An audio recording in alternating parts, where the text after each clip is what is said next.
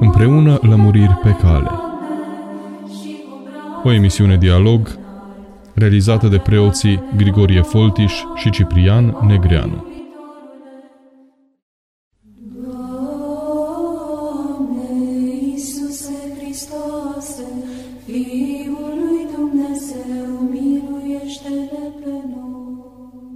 Bun găsit, dragi radioascultători! Ne reauzim astăzi la o nouă ediție a emisiunii Împreună Lămuriri pe cale. Eu sunt preotul Grigorie Folti și împreună cu mine este Părintele Ciprian Negreanu, duhovnicul studenților din Ascor Cluj-Napoca. Părinte Ciprian, bine ați revenit! Bine v-am regăsit! Fiul lui Dumnezeu, miluiește-ne în ediția emisiunii de astăzi ne amintim în urmă cu două zile, duminică la Sfânta Liturghie, s-a citit pilda celor poftiți la cină și am văzut relatarea acestei întâmplări în care foarte mulți l-au refuzat pe Mântuitorul Iisus Hristos sau pe împăratul care i-a chemat la cină și s-au găsit alte soluții despre care vom vorbi la finalul emisiunii, dar mai întâi de toate aș vrea să ne aplecăm asupra a ce înseamnă cina aceasta? La ce cină ne, da. ne cheamă Mântuitorul? E vorba despre o cină care se va împlini cumva după moarte, nesaton, sau e o cină care se poate gusta și în viața de acum și dacă da, în ce formă? Dacă ar fi înțeleasă numai așa pentru sfârșitul veacurilor, ea aproape că și-ar pierde în mare parte eficacitatea și valoarea ar rămâne numai o chestie de sfârșitul veacului, de sfârșitul timpurilor în care noi suntem chemați, sau ar rămâne o problemă legată de neamuri, de religii, că evrei au fost chemați, dar n-au răspuns. Cum se cuvine, iar noi creștinii suntem chemați și iată noi am răspuns și, și cred că îi luăm foarte mult din putere rămânând doar la măsura aceasta. Și nu cred că Dumnezeu se rezumă doar la măsura aceasta istorică și, eu știu, eschatologică, ci cred că uh, se referă și la altceva și cred că noi suntem chemați, aș, aș pleca de la cuvântul Mântuitorului, iată împărăția celor este în inimile voastre, adică cina din uh, împărăția cerurilor, cina cea mare pe care noi trebuie să avem cu, cu Avram, cu Iacov și cu Isaac în împărăția cerurilor, deci dacă împărăția cerurilor este în, în inimile voastre, poate deja să aibă loc aici la noi, în veacul acesta, sau începe de acum, într-o anumită măsură, începe de acum această cinare. Și atunci cred că e vorba de o, o chemare interioară, de deschidere spre Dumnezeu. Și asta este o cinare cu Dumnezeu. Și asta este o cină împreună cu Dumnezeu. Mântuitorul însuși spune, când diavolul îi zice, fă din pietrele acestea uh, pâini, zice, nu numai cu pâine se va hrăni omul, ci cu tot cuvântul care este din gura lui Dumnezeu. Adică e o hrană cu Dumnezeu în sine încă de acum. Oare asta nu este cinare cu Dumnezeu în împărăția celor dacă tu te hrănești cu cuvântul lui Dumnezeu? Putem noi să spunem că nu este nicio legătură. Nu, este o legătură foarte vie. Și atunci cred că primul, primul lucru care, asupra căruia aș vrea să, și cred că ar însemna să cinăm cu Dumnezeu încă de acum, este să ne împărtășim de cuvântul Lui. Să răspundem chemării interioare spre deschiderea spre Dumnezeu. Sufletul nostru însuși, inima noastră ne cere relația cu acest Dumnezeu avem nevoie de acest Dumnezeu, îl simțim ca pe o necesitate. Este una dintre motivațiile pentru care putem spune că există Dumnezeu, pentru că, după părerea celor care nu cred în creaționism și sunt evoluționiști, tot ce este omul și tot ce este, sunt ființele sunt rezultatul unei evoluții de lungă, lungă durată și au fost lăsate în, în ființele care au rămas, au fost lăsate doar necesitățile și dorințele cele mai pragmatice care sunt absolut necesare pentru viață. Atât a rămas în ființe. Și faptul că nu există dorința unei uh, lumi de dincolo, dorința, așteptarea, nădejdea unui Dumnezeu spre care tindem, pe care păgânii îl căutau în zei, pe care, cum zice Alexandru Macedon, că în Alexandria, că au, fost, au văzut zeci și zeci de popoare, unele fără ziduri la cetăți, altele îmbrăcați, alții dezbrăcați, alții fără lege, alții, dar popor fără Dumnezeu n-a cunoscut, această necesitate a unui Dumnezeu cu care să ia legătura, cu care să vorbească, asta nu poate explica nicio evoluție, evoluționismul și evoluția firească a lucrurilor, cum zic ei. Căutarea aceasta după un Dumnezeu de care omul are nevoie este o dorință a sufletului, este o hrană, e o foame a sufletului, de fapt, asta vreau să ajung. Este o foame a sufletului care îl caută pe Dumnezeu. În termeni un pic mai complicați, ceva ontologic omului. Da. Cum zicea Amici Aliade, suntem homo religiosus, orică vrem, orică nu vrem, noi căutăm pe acest Dumnezeu. Chiar și, chiar și comuniștii care erau atei și socoteau că nu există nimic și transformaseră comunismul într-o adevărată religie, în care legile comuniste și partidul erau zei. Zei. Partidul este totul. Partidul îți crești copiii și toate celelalte. Unii dintre părinți zic că inclusiv căutarea cu sârga patimii e Da. tot o căutare E o a lui idolatrie. Dumnezeu. De fapt, da. Sfântul Pavel ne și spune că stomacul ne poate deveni idol. Noi înșine ne devenim nouă înșine idoli și putem să fim adevărați idoli cărora ne închinăm toată viața. Și eu îndrăznesc să spun că marea majoritate suntem închinători la idolii noștri. Orice la noi înșine ca idoli, orice numai nouă să ne priască, nouă să ne placă, noi să fim uh, satisfăcuți. Totul e bun sau rău în funcție de ce sunt eu și cine sunt eu și dacă mi se dă mie cinste sau dacă ies în față prin ceea ce primesc sau aud. Și asta e de- aproape idolatrie, ce să mai zic, nu știu dacă aproape. A, este idolatrie. Asta pe de-o parte. După aia este vorba de chemarea Scripturii, adică Dumnezeu îl cunoaște nu numai din căutarea aceasta interioară. Și Sfânta Scriptură este, este un adevărat uh, hambar și o masă duhovnicească pe la care omul mănâncă și este chemat să mănânce. Și este cina cea mare încă de acum, adică Mântuitorul însuși spune în pustie, nu numai cu pâine se va răni omul, ci cu tot cuvântul care este din gura lui Dumnezeu. Unde este cuvântul care este din gura lui Dumnezeu? Este în Scriptură, că nu-l avem alte, în alte locuri, sau poate în gura sfinților atunci când ei sunt sfinți și prorocești și spun cuvântul lui Dumnezeu. Dar aceștia sunt rari și sunt din timp în timp și păstrăm în Sfânta Tradiție. Dar, în principal, hambarul, hambarul bogățiilor, a cuvintelor lui Dumnezeu, a pâinii lui Dumnezeu, este în Scriptură. Și al doilea loc, după chemarea interioară, spre care suntem chemați să răspundem încă de acum, este chemarea prin cuvântul lui Dumnezeu, prin Scriptură, prin, pe care le auzim, că vrem, că nu vrem, de mici, de la părinți, măcar cu măcar poate că unii îl zic formal sau îl zic cu împotrivire, dar l-auzim, l-auzim de la profesorul de religie, l-auzim de la preot când mergem măcar o dată la un botez sau la o, sau la o nuntă, tot auzim. Și acest cuvânt are un răsunet deosebit. El pare așa o sămânță de muștar uh, oarecare, cea mai mică poate din gândurile noastre, din trăile noastre, din stările noastre, din filozofiile noastre interioare, pare cel mai mic, dar dacă suntem atenți, acest cuvânt are o consistență, acest bob de muștar are o consistență și o longevitate și o putere de a răzbate mai mare decât toate celelalte cuvinte pe care le auzim și dacă am fi sinceri, am vedea că este cel mai hrănitor și cel mai autentic. Și de fapt Dumnezeu ne cheamă și la această masă a cuvintelor lui Dumnezeu din Scriptură, ne cheamă la această... Și mi se pare că suntem așa de flămânzi și așa de goi de, de Scripturile, de cuvântul Scripturilor pe care numai pentru ca să nu fim asemănători cu protestanții, noi aproape că ne-am găsit motiv că nu citim Scriptura decât ce auzim noi pe la biserică, dacă auzim și atunci dacă suntem atenți, ceea ce mi se pare o mare greșeală. Exact cum în, în vechime, să zicem, monofiziții au exagerat uh, unirea dintre cele două firi, firea dumnezească și firea omenească a Mântuitorului și chiar dispariția firii omenești au exagerat tocmai ca să fie contra nestorienilor și s-au făcut o erezie din faptul că erau contra nestorienilor, care făceau prea mare diferență între firea omenească și firea dumnezească a Mântuitorului. Așa și noi putem să cădem într-o greșeală și să cădem din ortodoxie necitind scripturile și nefiind atenți la citirea Noului, mai ales la Noului Testament, pentru că ce, noi nu suntem ca protestanții, noi cinstim Evanghelia, cinstim Scriptura, o punem pe Sfânta Masă, o auzim numai de la preot. Nu e adevărat. Nu numai de la preot, măcar dacă am auzit-o atunci cu atenție. Dar nici aceea nu o facem cu atenție. Cum zicea marele teolog Nichifor Crainic, îl durea inima pentru că zicea pe front toți soldații care erau mureau, erau găsiți cu visul și cu epistolia și cu Maicii Domnului la, la piept și zice, niciunul nu avea Scriptura. Niciunul nu avea Noul Testament micuț acolo să zici, domnule, a citit el Noul Testament? Sau... Ei erau cu tot felul de asemenea cărticele care sunt dubioase ca proveniență și folos, mai mult un fel de nimic real în visul Maicii Domnului și uh, nu erai cu Scriptura lui Dumnezeu, adică tu nu mureai cu Noul Testament pe care trebuie să-l ai la pieptul tău, chiar dacă morți sau chiar dacă trăiești. Asta o a doua masă la care ne cheamă Dumnezeu și la care ar trebui să participăm. O a treia masă, că Dumnezeu se cunoaște din, din făpturi.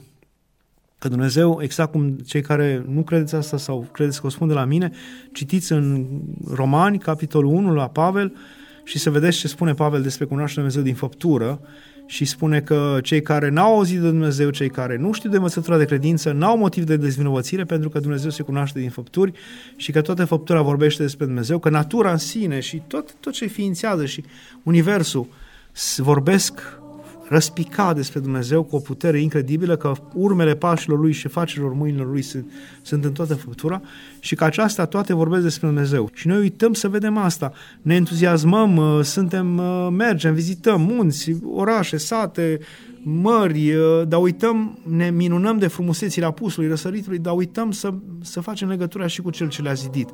Ea e de la sine înțeleasă, adică toată frumusețea aceasta. Ce se bucură în tine atunci când când vezi un apus, ce tresaltă, ce face ca sufletul tău să fie uh, melancolic, să fie albumina din creier, calciu, magneziu care se unește și fac...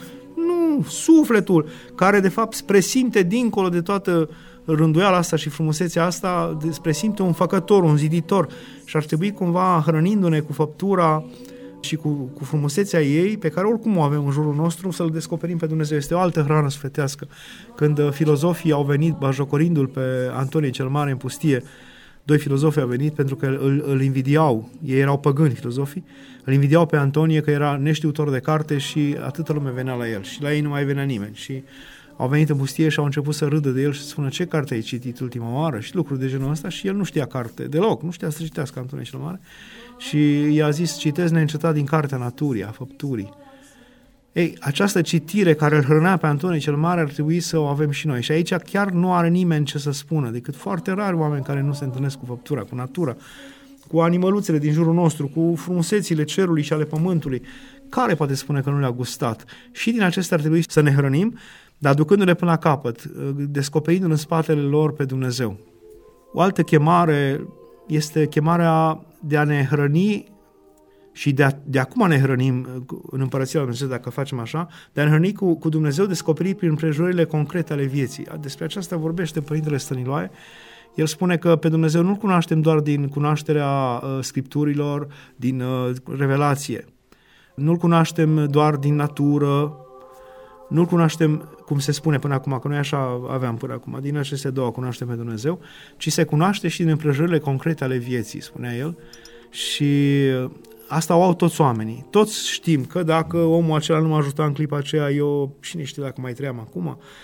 Cum îmi spunea cineva, părinte, eu închideam ușa la ușa mea, coboram două etaje, mașina mea era în fața blocului, totdeauna știam, număram și pașii pe scări, știam câți pași fac și cum și în trei minute eram cu cheia în ușa mașinii, o deschideam, intram, plecam. Până într-o zi când mi-a căzut cheia nu știu unde, am stat un minut până am scos-o de acolo după ce am închis. Și a durat patru minute. Când eram pe la jumătatea scărilor sau coborând, am văzut o mașină care s-a izbit în mașina mea care a parcat afară pe margine, exact în dreptul ușii unde trebuia să deschid eu, eu acolo aș fi ajuns în secundele alea, dacă nu cădea cheia.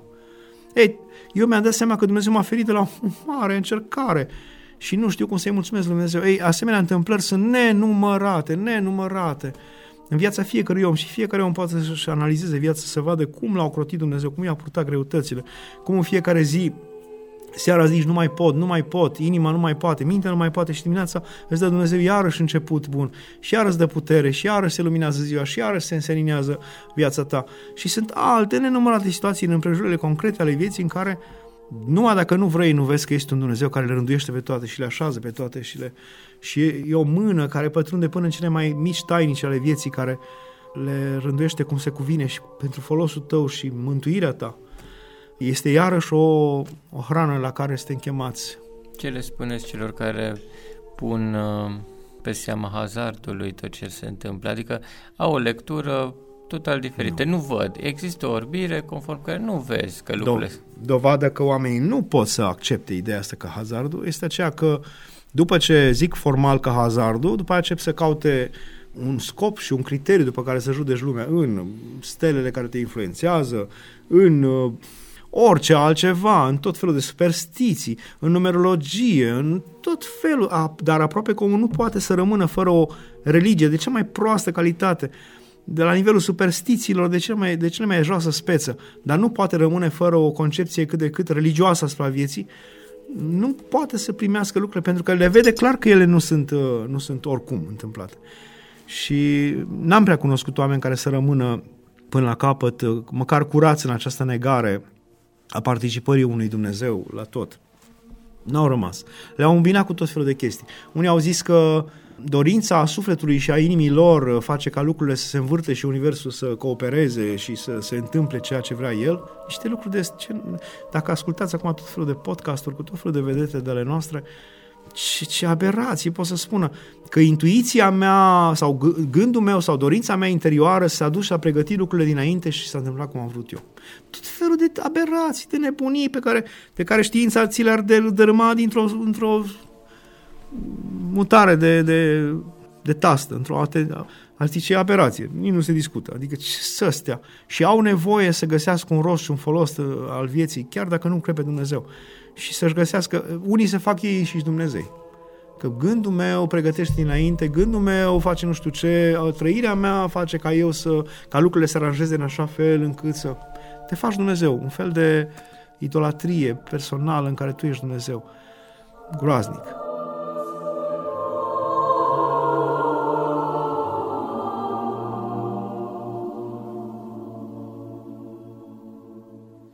Haideți să continuăm, Părinte Ciprian, care sunt alte moduri alte în care moduri. putem să participăm la cină? Alte moduri în care putem să participăm la această cină este dobândirea încă de acum, în, în cea mai mică măsură măcar a Harului Duhului Sfânt. Nu există ceva să-l hrănească pe om mai mult decât Harul Duhului Sfânt. Nu există ceva pentru care se merită să lupte omul mai mult decât dobândirea Duhului Sfânt. Este scopul vieții omului. Pentru că dobândirea Duhului Sfânt este dobândirea după aceea așa prezenței Mântuitorului în sufletele noastre.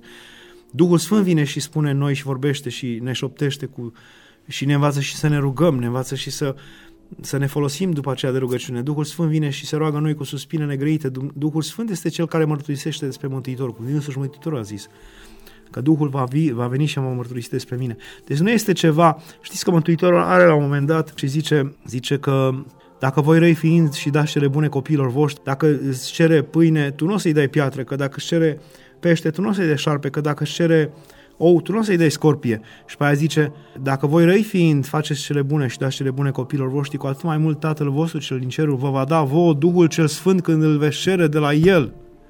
Asta se uită. E ca și cum ne-ar spune, uite că vă spun pentru ce să vă rugați. Cereți Duhul Sfânt, cu atât mai mult vă va da vouă Duhul Sfânt când îl va cere de la El. Și El zice, Foc a venit să arunc din cer și e vorba de focul Duhului Sfânt și cât aș vrea să fie aprins acum, adică era un dor, era o... E ca și cum ne-ar dori cel mai mare bine, aș vrea să-l azvârl pe pământ, să-l aveți, să-l simțiți, să-l trăiți. E hrana sufletului, nu există ceva mai înalt decât această hrană, că de fapt este Dumnezeu, că nu, put, nu vorbim de, de har ca ceva desprins de Dumnezeu și cumva lipsit de prezența lui Dumnezeu. Nu, E prezența lui Dumnezeu. Ne hrănim cu Dumnezeu într-o anumită măsură, nu în ființa sa, dar ne hrănim cu Dumnezeu. Și această hrană este cea mai consistentă și ea va continua în veșnicie, nu se oprește aici. Deci e această prezență a Duhului Sfânt pe care, de fapt, pentru care noi suntem în biserică, că cei care suntem în biserică rar sunt pentru că așa au fost crescuți și așa li s-a spus. Aceștia sunt rari.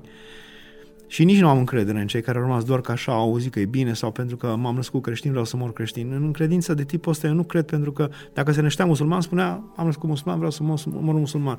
Nu cred în tipul acesta de credință. Pe cei vii care îi văd în biserică știu că au ales la un moment dat credința cu convingere și cu hotărâre, știind ce fac, dar au ales credința după ce au simțit măcar pentru câteva secunde atingerea Duhului Sfânt pe inima lor. Deci au simțit la un moment dat că ăsta e adevărul, altul nu poate fi. Și atât de mare a fost bucuria aceea și întâlnirea aceea cu Dumnezeu, încât nu poți să uiți clipa aceea. Acea clipă dă mărturie în viața ta mai mult decât toate miliardele de clipe de mai târziu sau mai devreme. E o clipă a întâlnirii tale cu Dumnezeu pe care să n-ai timp după aceea să o desfășori între oameni toată viața să spui ce ai trăit tu atunci. Majoritatea au trăit această, și știți bine că după ce am trăit această întâlnire, această atingere a Duhului Sfânt de inima noastră, în care ne-am luminat, am văzut, am înțeles, ne-am trezit ca dintr-un somn. Nu poți să uiți acea clipă și este, este vârful, este vârful la care poți să ajungi și îți dorești să ajungi vreodată și la care după aceea tânjești toată viața. Poate că va trebui să plângi și să dorești și să aștepți și să nădăjduiești toată viața. Poate că nu vei mai ajunge decât într-o măsură mult mai mică, dar este singurul la care merită să tinzi, pentru că este mai adevărat decât toată viața ta, așa cum și în relația dintre doi prieteni, prietene și un prieten, Dragostea din tâi, aceea frumoasă, luminoasă, fără umbră, este criteriul absolut spre care tu după aia trebuie să lupți toată viața ca să tinzi spre ea și este adevărul până la urmă. Nu este minciună, că mulți ajung să zică că aia e minciuna și restul e adevărul. Nu. Acela e adevărul spre care trebuie să tinzi și după aceea viața cum te boicotează din toate părțile, tu trebuie să lupți împotriva acestui boicot. Așa și acea atingere a sufletului de Duhul Sfânt este hrana pe care tu ai primit-o și e hrană netrecătoare, netrecătoare, aceea nu se strică, aceea nu se trece, aceea cumva rămâne tainic în inima ta și parcă cere în continuare aceeași hrană. Cu cât mănânci mai mult din acea hrană, îți simți mai multă foame după aceea, mai multă bucurie de a o avea. Și uh, din momentul acela rugăciunea îți devine o căutare a acestei hrane, liturghiile îți devin căutarea și împărtășania lui Dumnezeu este căutarea sinceră și, și primirea unei asemenea hrane duhovnicești sufletești. Uh, de fapt, până la urmă, cel care nu caută rugăciunea în niciun fel, nici la biserică, nici de, de el singur, nu caută liturgia, refuză această hrană, refuză această cină mare, refuză această și e foarte interesant că este numită cină, pentru că este, cina se face seara târziu, se face după ce ai muncit. Țin minte și acum că veneau oamenii de la câmp, la bunicul meu, aveam pământ mult, E, se făcea cină, oamenii am mâncaseră ceva, pe, le duceam acolo pe câmp la prânz, dar acum veneau la masa cea mare și era bucurie și acum puteau să și bea, că nu mai se amețeau, nu mai conta dacă se amețeau sau nu, puteau să și vorbească, puteau să și lungească la vorbă, că era noapte, era o bucurie mare și, și era și plata. E, ai muncit, ia plata. Și uh, cred că oamenii nu mai au această experiență și să facă legătura între cina la care ne cheamă Dumnezeu. Deci cina aceasta este în urma unui efort. Nu e așa, nu e micul dejun. Uh-huh. ci în urma unui efort pe care tu îl faci în căutarea acestei vreme a plății și a cinei, în căutarea acestei odihne că ți-ai făcut datoria, că ai făcut cât ai putut, că ai muncit, că ai străduit. Și cred că fiecare zi trebuie să fie așa și apoi întâlnirea de seară trebuie să fie o cină cu Dumnezeu în care uh, să-i zici, Doamne, eu cât am putut am făcut, iartă-mă pentru cele ce le-am greșit, ajută-mă, dăm harul tău, că fără el nu pot, plata. Și fiecare liturghie la fel este așteptarea și pregătirea înaintea liturghiei și ziua de dinainte de post, poate dacă ținem post, sau ce ținem noi și cum ținem și ne străduim și facem canonul și toate astea e o așteptare și după aceea întâlnirea la această cină mare în care primim Harul Duhului Sfânt prin împărtășarea, primim pe însuși Mântuitorul nostru Iisus Hristos. Dar hrănim interior sufletul, de fapt, mai mult decât trupul. Credeți că toți oamenii au această experiență a prezenței lui Dumnezeu, care după aceea să fie o arvună, virtutea căreia ulterior vrei tot mai mult să te hrănești? Am întâlnit foarte mulți oameni care nu au această experiență a simțirii lui Dumnezeu și undeva se chinuie într-un fel, încearcă să simtă ceva, dar nu e nimic autentic. N-am întâlnit asemenea oameni, sau am întâlnit care n-au avut, dar până nu au avut. Adică n-am întâlnit oameni care până la sfârșitul vieții să nu fie avut. Înțeles. Să știți că nu. Și chiar unii pe patul morții și cred la aceea că pe patul morții au avut. Adică eh, Sfântul Sofronie spunea că de fapt îi iubește și îi cinstește mai mult pe cei care primesc pe patul morții la sfârșit această această lumină a Duhului Sfânt, pentru că mulți o primesc dinainte într-o anumită măsură și nu știu să o cinstească și să o, și să o caute după aceea cu râvnă și o pierd încetul cu încetul și se pierd în decursul zilei. Și zice, prețuiesc mult mai mult, zicea el, prețuiesc mult mai mult pe oamenii care poate n-au primit această fărâmă de lumină, dar l-au căutat disperat, dar n-au deznădăjduit până la capăt, l-au căutat așa târâș, târâș, plângându-se, îndurerându-se ca Iov, dar ne lepădând cu totul pe Dumnezeu. Și la sfârșit îl primesc, zice că aceea, el chiar spunea că s-ar putea să fie care primesc de-abia dincolo. Și că aceia sunt cei mai fericiți și că aceia n-au primit nimic, dar sau eu cel puțin n-am văzut atâta asceză din partea Dumnezeu să nu primească nimeni nimic. Am văzut în schimb foarte mulți oameni care au disprețuit aceste clipe și care le-au uitat repede și care le-au trecut sub tăcere și pe care s-au forțat să le treacă sub tăcere și să le catalogheze în tot felul de forme ca să-și poată continua viața liniștiți în continuare și să nu cumva să se simtă datori lui Dumnezeu. Și asta m-a îndurerat. Printre ei și marele poet Borges, care mărturisea, care era comunist, care era departe de Dumnezeu și care mărturisea că a avut un moment, recunoaște, era în focurile creației pe la marginea orașului Chile, din uh, orașului Santiago de Chile și pe lângă niște panouri de, de apărare uh, care erau în, în, pe lângă un șantier, panouri de acelea cum se pun, și trecând pe acolo, prin niște gunoaie și mizerii, spune pur și simplu în gândirea mea despre lucrurile adânci, poetice, am simțit că Dumnezeu mi-a vorbit în inimă. Cu o putere și cu o trăire și cu o, cu o tărie incredibilă, atât de vie, n-am trăit nimic mai deosebit până atunci. Nimic, nimic, nu se compară cu nimic. Și spuneam, aveam atâta bucurie în inima mea și am simțit dată înțelesul lumii, rostul lumii. Am înțeles tot într-o clipă. Dumnezeu mi-a, mi-a atins inima și zice, și a venit un hoț, că erau locuri de margine a orașului, a venit un hoț și a zis, ce faci aici? Bogătașule, că era îmbrăcat mai bine. Banii sau viața? I-a scos un pistol și ăsta a zis, viața. Și a întins mâinile, că atât de fericit era încât a zis, ce contează, ia viața, frate. Nu mai merită să trăiesc de acum înainte, dacă mă întorc chiar la ce eram înainte. Și acela a zis, ești nebun și a plecat. Și el zice că s-a întors acasă, dar și-a dat seama că și-a dat seama că el nu poate continua așa o viață, că ce ar însemna asta? Să umble prin biserici? Era rușinos. Ce ar însemna asta? Să se roage? Dar ce o să zică prietenii lui comuniști? Prietenii lui, scriitorii lui cu care umbla tot timpul în baruri, peste tot. Și încet cu încet a zis că a făcut să tacă această prezență și a început o să o pună la îndoială, să zică poate că a fost o stare de euforie dată de vreo ciupercă, ceva, poate că am trăit. Eh, poate a fost o părere, deși atunci când le-a trăit și multe zile după aceea și și pe patul morții, a zis nu, aceea a fost unica clipă adevărată a vieții mele, restul a fost postii. Dar a zis că le-a făcut să tacă și să se închidă ca el să poată trăi în continuare, să nu renunțe la viața lui de scriitor, de om care merge la congrese, de om care primea premii, de om care era lăudat, de om care... și să nu-și lase vechile idei și să râde lumea de el că, păi, acum ai schimbat-o. Ei, am cunoscut foarte mulți oameni care au făcut așa. Am cunoscut un om pe patul morții care mi-a spus, de ce nu v-ați apropiat de Dumnezeu? Și el a zis, părinte, aveam 18 ani sau nu știu cât, am venit aici în Cluj, eram din Vâlcea și atât de greu mi era că am vrut să mă sinucid. Și m-am suit pe o... Cred că v-am mai zis asta. Și Dumnezeu i s-a arătat și a spus, nu face asta. Traian îl chema. Și a zis, a fost o chestie mai îndelungată, adică n-a fost o fracțiune de secundă. Și el s-a întors, dar el n-a putut, deși l-a văzut pe Dumnezeu, n-a putut să-și schimbe viața. N-a putut. Și s-a întors la viața lui obișnuită, cu prietenii cu băuturile lor, cu tot ceea ce era viața unui muncitor obișnuit în Cluj. Și să știți că după aia am văzut că noi oamenii suferim de această boală. Deci foarte mulți dintre noi avem, că noi ne uităm în viețile Sfinților. A, păi dacă cu asemenea chestii, uite în copilărie, nu știu ce i s-a întâmplat și uite, Dumnezeu era prezent deja atunci. Nu, toți avem, toți am avut din copilărie. Numai că n-am, ori n-am știut să le vedem, ori le-am trecut sub tăcere și am zis că poate a fost o prostie a copilăriei, o părere, o iluzie, poate că și ne continuăm viața liniștiți, de fapt. De fapt, noi deschidem lumea și viața cu o cheie străină. Depinde cu ce cheie. Dacă îți înțelegi viața și lumea prin cheia realităților vii pe care le-ai trăit și să le dai importanță și le pui pe, planul, pe un plan principal de, din viața ta, atunci lumea se deschide într-un fel și se deschide spre Dumnezeu. Dacă tu deschizi lumea, zic că da, poate a fost o părere, poate, hai să-mi continui viața mea și deschizi cu cheia aceasta a comodității și nepăsării, viața va fi obișnuită și va continua obișnuită.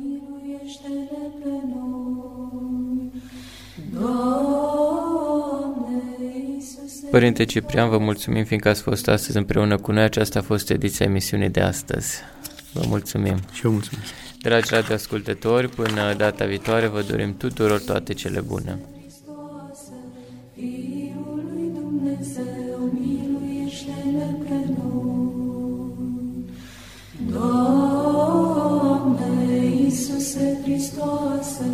Fiul lui Dumnezeu, miluiește-ne pe noi.